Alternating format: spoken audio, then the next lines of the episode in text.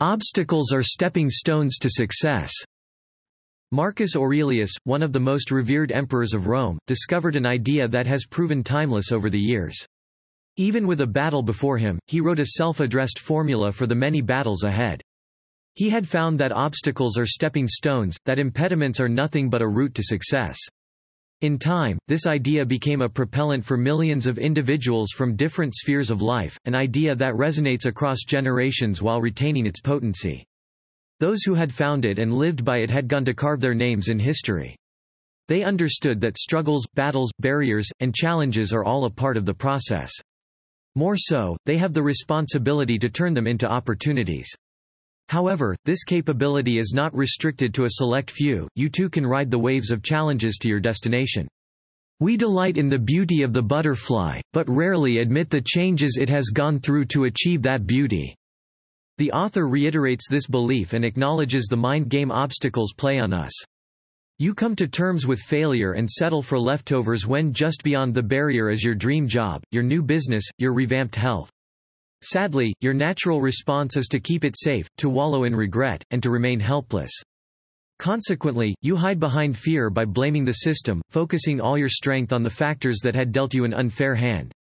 In contrast, great names or companies had tapped into the realm of greatness with every challenge they had faced. It taught them how to become better people or brands.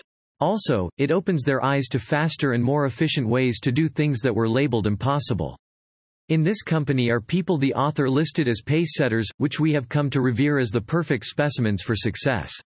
Nonetheless, this list is still growing, and although you have struggled all this while, you can become challenge-resistant.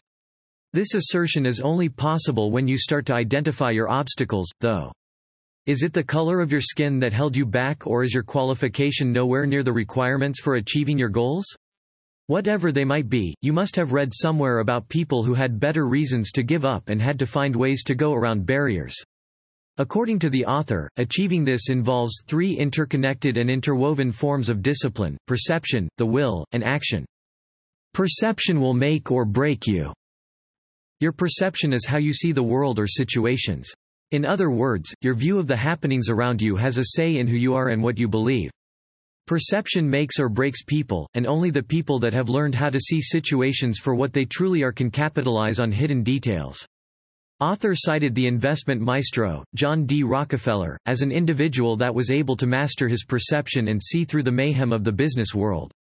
Rockefeller's company, Standard Oil, started from obscurity to dominate the market, and it withstood three trying economic period in the USA. At this point, it was clear that Standard Oil was only mirroring the personality of the owner. Rockefeller's disciplined perception gave him insights into the opportunities that thrived in chaos.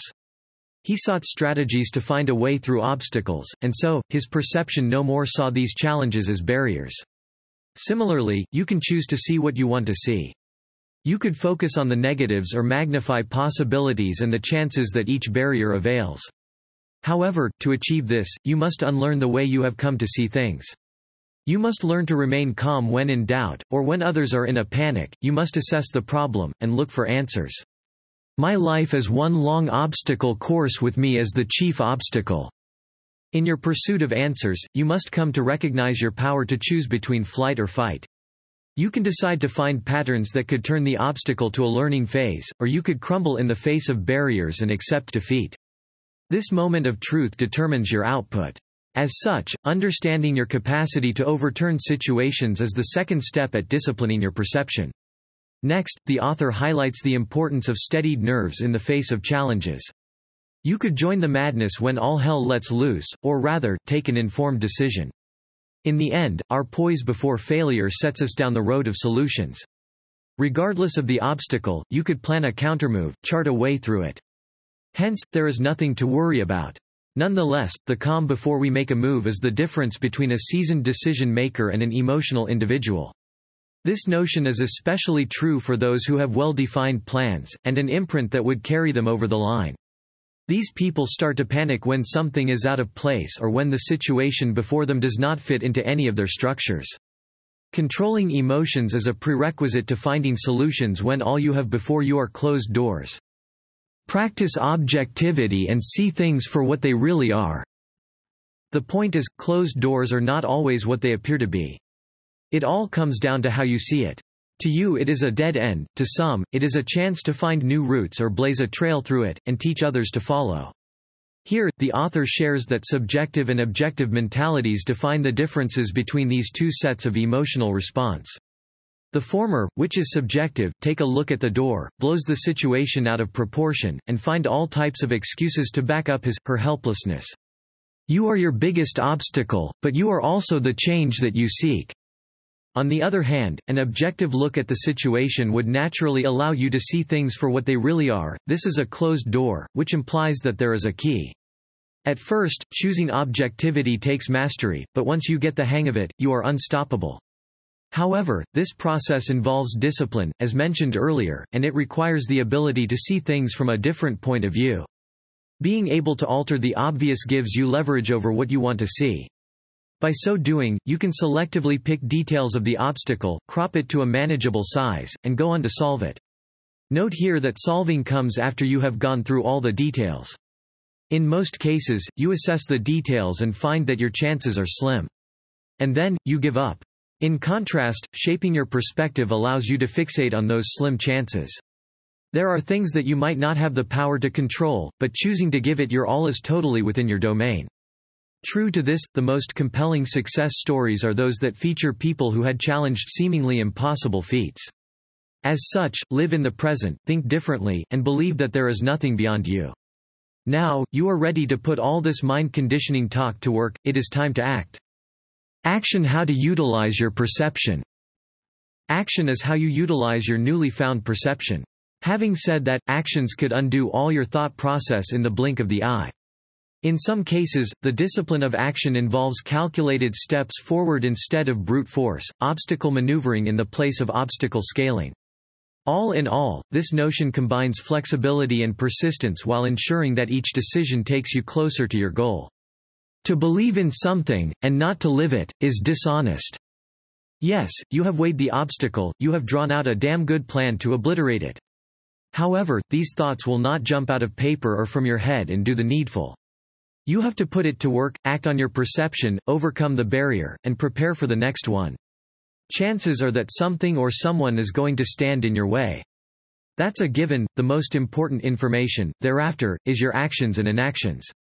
Bearing this in mind, Ryan asserted that your viable option is to face each obstacle with enough energy, persistence, cutthroat mentality, and an eye for opportunity. In regards to an eye for opportunity, the author summarized the humble beginnings of Amelia Earhart, and how she had to see the opportunity in a not-too-promising offer.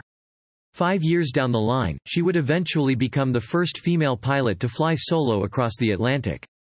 Unlike Amelia Earhart, many waits for the perfect conditions before they decide to set out to achieve their goals. Great people, on the other hand, capitalize on some of the faintest hints of success, and they never look back. In other words, you do not need all the stars to align, all you need is one star, and then get moving. Nevertheless, sometimes success does not come cheap. You might need to throw everything you have at the obstacle. In a way, persistence helps us to find new ways of doing things, especially when we have exhausted all the conventional solutions. With each trial and error, we find iterations that are unsuitable and failures that teach us what and where to improve. Follow the process, fail, learn and improve. Furthermore, the process of failing, improving, and succeeding strips off the assertion that states that success is a bed of roses. In your journey of a thousand miles, you start to appreciate each step, and you learn not to take the process for granted. In essence, the future might look bleak for now, but the progress you have made today is the only assurance that you are heading in the right direction. The process demands that you are always giving your best, whether what you are doing is comfortable or not. Similarly, the process does not give you the chance to be picky, instead, you need to take charge of what you can control, and do a fine work while at it. Whatever you do will be insignificant, but it is very important that you do it. Doing work and working smartly are two different things, though. Always find an edge, a way to take advantage of weaknesses. As such, you should avoid wasting time doing work that would not take you anywhere. If it is not improving your technique or bringing closer to your goals, then it is the wrong work. Smart people do less work because they prefer exerting force on meaningful things. For instance, if you own a business, your fiercest competitors know by now all the tricks you have up your sleeves. They are a step ahead of you because they have learned to anticipate your next moves. In this case, doing the same thing over and over again will not change your situation. Here, you need to become unpredictable and make decisions that would throw them off guard. As you continue on this path, you will start to learn to persist, when to improvise, the moments that require unpredictability, or when your inactions could serve as the answer. Choosing inactions over actions could work wonders when you least expect. Irrespective of all the strategic moves you make, there are times, as many come to discover when nothing works. Turn your defeat to a template for you to learn. In those moments when all your mind conditioning exercises and actions had yielded nothing, when you have thrown everything at a problem, and yet it is unyielding, you are left with two options. You could crumble at the first sight of defeat, or you could turn to your will, and transform your defeat into a humbling experience or a template for you and others to learn. I'm a pessimist because of intelligence, but an optimist because of will. In this book, will connotes humility rather than ambition. It stems from the belief that sometimes we are helpless when we encounter the things that we cannot control. Although this contradicts the basis of today's world that seems to believe that we can control the uncontrollable, there are lots of things that could go wrong. Will prepares us for moments like this and equips us with the tools to get through them. Furthermore, bad times are inevitable, we will all have our fair share of misfortune.